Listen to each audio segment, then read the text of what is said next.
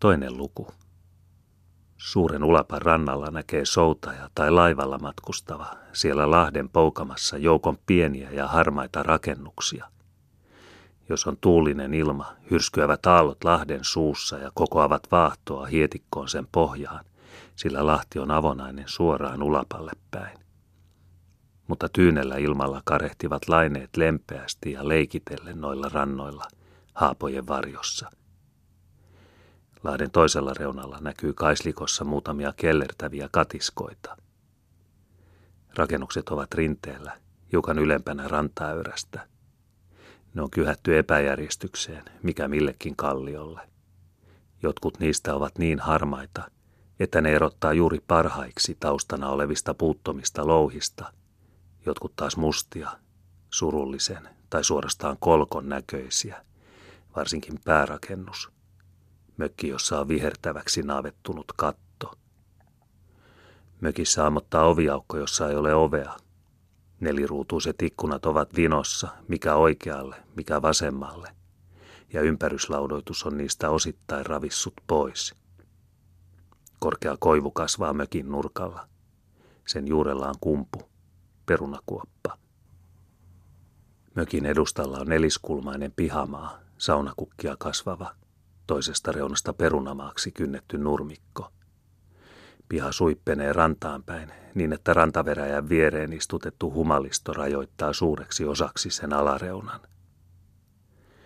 Pihaitauksen sisällä on vielä pari pientä aittaa, ja toisen aitan takana joku koju, joka nyyköttää kallellaan.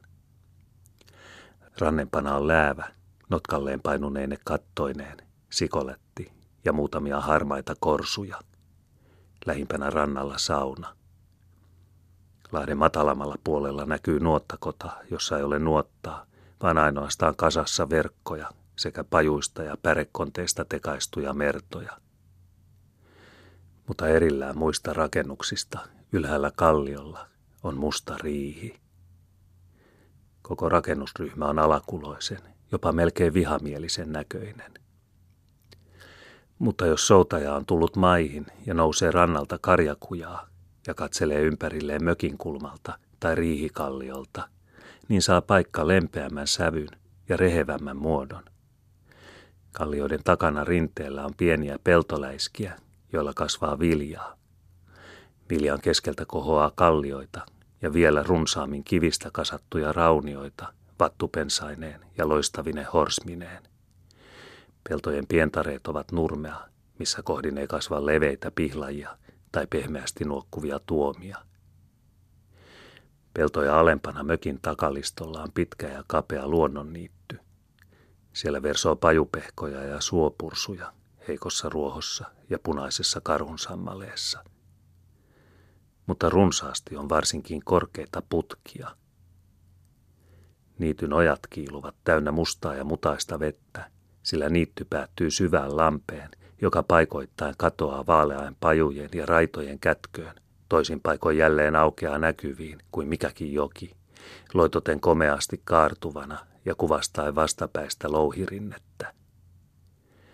Tältä mantereen ja sisälaakson puolelta näyttää putkinotkon paikka kesäisin melkoisen vehmalta ja kodikkaalta. Mutta mikä rakennus pilkottaa laivareitille vielä tuolta toisen lahden perukasta, koivikosta. Punertava se oja korkea. Siinä on lahdelle ja etelää kohti parveke ylhäällä ja alakerrassa pylväskuisti. Sen ikkunoissa on uutimet, sen seinämillä syreenipensaita ja sen edustalla törröttää paljon kuivuneita omenapuita. Lahteen aleneva rinne on nurmikkoa, kauniisti kiemurtavine polkuineen ja runsaine putkineen. Suurin polku tuo rannalle – venelaiturille ja saunan luokse. Sehän on Aapeli Muttisen huvila. Ja mökki on putkinotkon huvilatilan vuokralaisen, käkriäisen asunto.